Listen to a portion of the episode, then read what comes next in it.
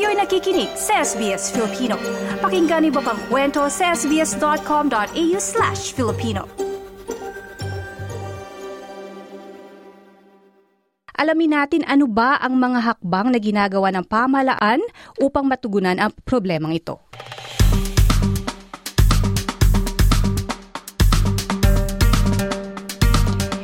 Sa gitna ng nagmamahal na pamumuhay sa Australia, patuloy na naghahanap ng paraan ang pamahalaan upang mapagaan ang pressure ng pamumuhay.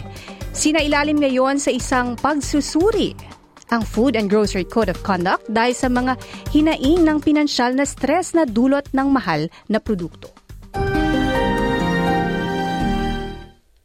Ang Food and Grocery Code of Conduct ay ang nagkokontrola sa kung paano makipag-ugnayan ang mga supermarket at suppliers. Sa ngayon, isa ang mga mahal na bilihin sa problema ng mga Australiano.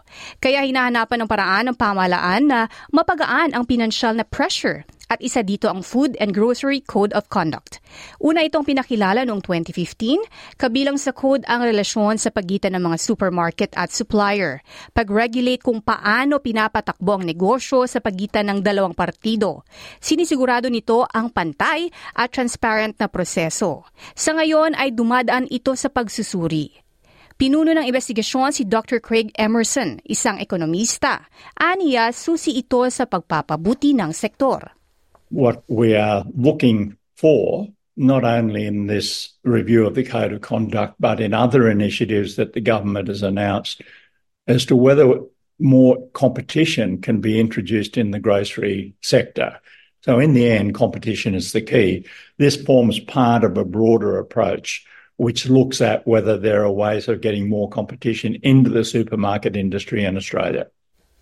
Voluntaryo ang Code of Conduct at sinabi ni Dr. Emerson na maaari itong magbago. There's only since 2020 been 5 disputes recorded under the Code of Conduct.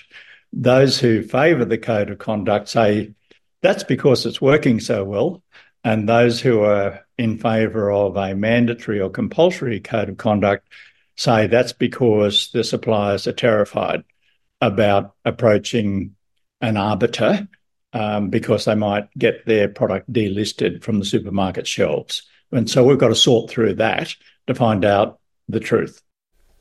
Samantala, ayon naman sa National Farmers Federation President na si David Jochinke, dapat ay gawing sapilitan ng code. We are calling for it to become a mandatory code, not a voluntary code, purely so that there is a legal avenue for that engagement to occur. Ayon kay Ginoong Jochinke, isang bahagi ito ng pagpapabuti ng mga supply chains ng bansa. We're going to be very careful that we don't treat this as a silver bullet fix. There's a lot of other things that take the supply chain and to operate efficiently, and we're just saying that we need to cover off on this issue, but there's a lot more work to be done if we want consumers and farmers to both benefit out of a more productive and efficient system. Samantala, hindi pa nagbigay ng komento ang Australian Food and Grocery Council at tumatanggap pa rin ng mga submission ang pagsusuri hanggang katapusan ng Pebrero. Ang ulat na ito ay sinulat ni Rania Yalop na isinalin sa wikang Filipino.